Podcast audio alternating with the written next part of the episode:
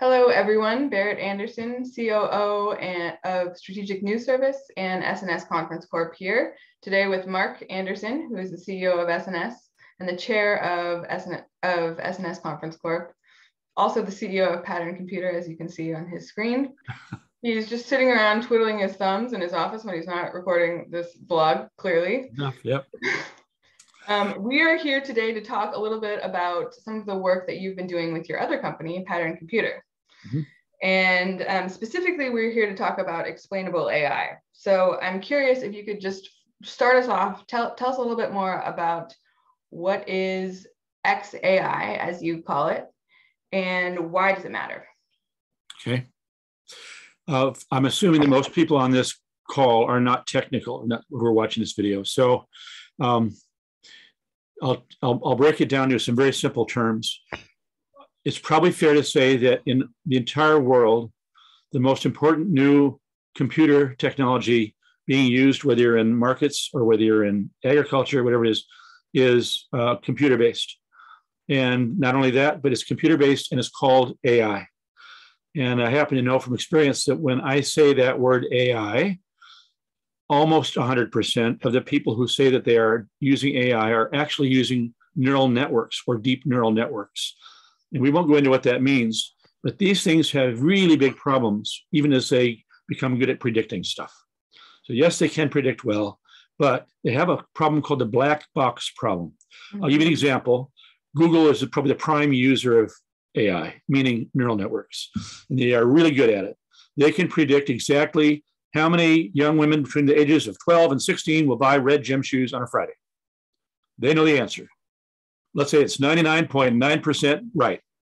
They have no idea how they got the answer. That's an amazing thing.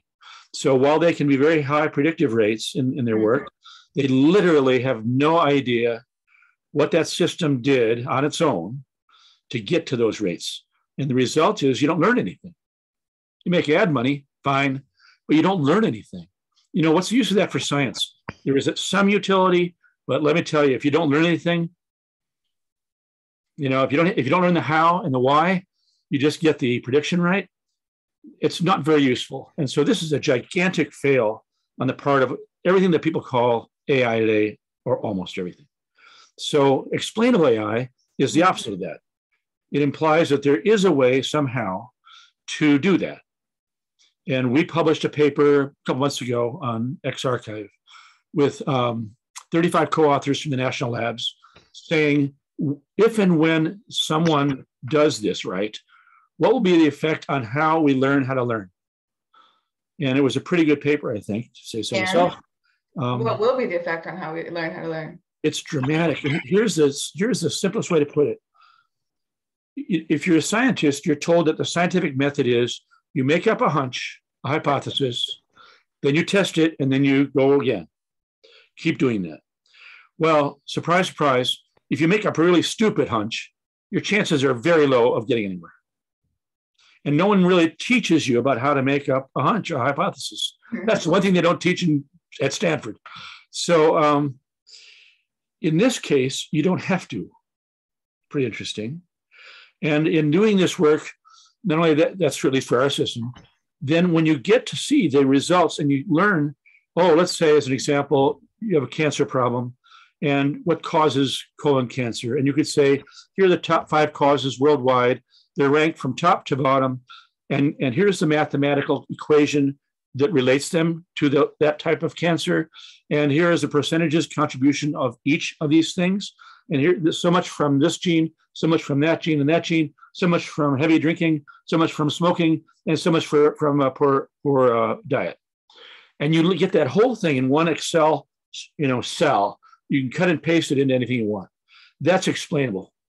And that's now, so, so we, we, we, skipped a little bit of we skipped a beat there because you referenced the fact that you have done this, but you have done this. I skipped that beat. Um, yeah. So, so um, I think it's important to, to, to clarify that the reason you're talking about this so knowledgeably is because Pattern Computer indeed uh, as was announced at Future in Review this year, has created explainable AI. Yes, I did skip that part. Thanks yeah. for pointing that out.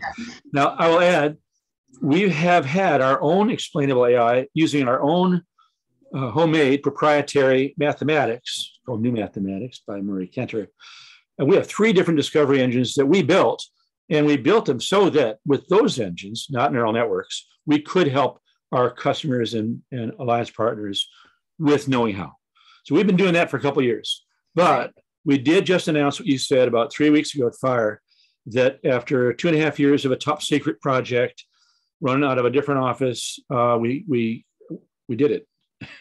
And what is it big, big deal? Well, it is um, a new way for anyone, us, others, to be able to look at neural networks and now understand how they did what they did and why. Interesting. So not only have you created uh, explainable AI for pattern computing, which you already were using, but you now have an explainable AI that can be applied to anyone's neural networks. Yes, our understanding from Lawrence Berkeley Labs is it will apply to any anyone's mathematics. Wow. Wow. That's a big deal. It's a very big deal. It really, I think it really is fair to say it's been the holy grail of the people in the AI community. And um, we took a hard, you know, it was a hard thing to commit to, took time and money, uh, almost three years, but it was worth it. I'm sure. And have you have you how sure are you that this that this is true? Like how have you gotten external validation on on this? Yeah. Yeah. Can you talk a little bit more about that? Sure. So um, in the program that you're referring to at Fire, um, one of the one of the uh, people who was there to do that was a very uh, interesting, very smart guy who is uh, essentially head of bioinformatics at Berkeley Labs, and I think he's you know one of the top three or four people in the DOE Department of Energy AI committee. And his name is Dr. James Ben Brown. And um, he was in that program with us. And I had a chance to interview him and ask him, first of all, are you sure no one else has this? He says, no one else has this. And I said, well, you know, therefore, have we gotten it? And he goes, yeah, you got it. And, and then, of course, our team was there to demonstrate an application of it to a, a real life problem. Mm-hmm. In that case, it was flight operations in, in the United States and what causes their delays. So who would use, who do you see using this new discovery? Everybody. You know, today it's like saying, it's like saying, who uses AI today? And once you answer that question, then say, which of that set of people would not benefit by knowing how and why their system was doing what it was doing? Whether you're looking at an autonomous drone in warfare you want to make sure that it doesn't suddenly shoot the plane next to it, or, right. or you know, uh, or the children on the ground instead of. Yeah, or whether you're looking at uh, why did a European, what did Deutsche Bank turn down a customer for a loan, which they they're required by uh, European law to tell that customer if AI was involved, can't do it, can't do it. That's true for all of Europe. Hmm. Any AI being used in Europe with a customer, they're required to tell that customer if AI made a decision against them why was that made? And they can't do it. So you, you just imagine what that covers. So literally everything. Everything. Yeah. yeah. yeah. So how does this, I mean, what is the benefit? Like if I'm an average person, how is this going to change kind of how I interact with AI, how how I think about AI that, you know? So there's an awful lot that's been written about ethics in AI. How can you talk about an ethical AI system if you don't know how it does what it does and why. It's impossible, I think. I mean, there are ways to try to check things, but you're you're always blind checking. You could hope, you know, Amazon had that system, AI system, that was biased. And they found out they had to throw the whole thing away. It was biased. I, I won't even say why and how, but you know, r- gender or race or something was. So, how, how do you know if it's not biased now? Right. Hey, Amazon. Hey, Jeff. How do you know now that it's not biased? Yeah.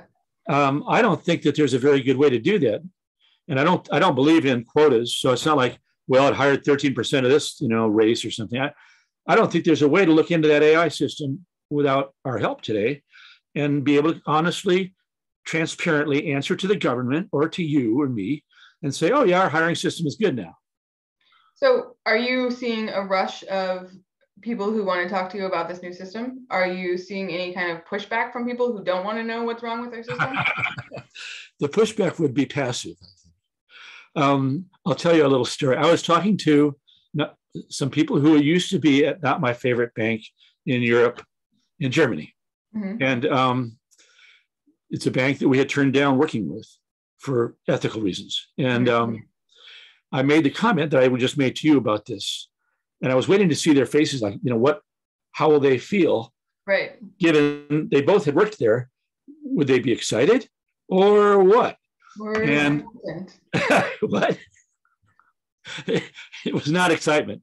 Yeah. It was it was kind of like, hmm, I don't know if that'll go over. So I I suspect that banks, there are a lot of banks or real estate company, whatever, that are doing things that they know are not quite ethical. Right. They have no really deep desire to get better because they're making a lot of money doing it the way they're doing it. Right. I mean, Google comes to mind, right? They fired their head AI researcher. They, they did that. When, they, when the AI ethics researcher uh, identified problems with their artificial intelligence system. You're you're kind of asking the question: What is the ethical issue involved in hiring firing your ethical issue person? Yeah, so they did that. Yeah, so I'm not sure it's going to be very easy. Uh, my guess will be it'll be regulators who are more interested. You know, so um, you, you want to believe that people and companies always do the best thing because of their pure hearts, but um, probably not true for corporations. And um, my guess would be that it will require enforcement by countries to right. say you need to, if you're an insurance company, you need to do this. If you're a realtor, you need to do that. If you're a bank, you need to do this. And then they'll have to do it. Well, it's an interesting position to be in as a company, right? Because mm-hmm. you're in a situation where companies are already regulated to use your system. Mm-hmm. There are no other systems like it in the market that we know nope. of. Nope. And therefore they no longer in some ways they don't have an excuse. They no longer have an excuse not to do it. True. There, there are there's another not so government focused idea which you know which is there are a lot of things like medicine where you probably really want to know mm-hmm. you know. So whether it's what causes cancer or what correlates with cancer or whether it's um, uh, autonomous cars not crashing. Right I mean, there are a lot of things that would be really good for people that everyone would want to have well, I, I suggest you start there. that might be an easier sell, I guess. Yeah. yeah. As your non-official business advisor, that would thank be you very much. my approach. I'll take that to heart.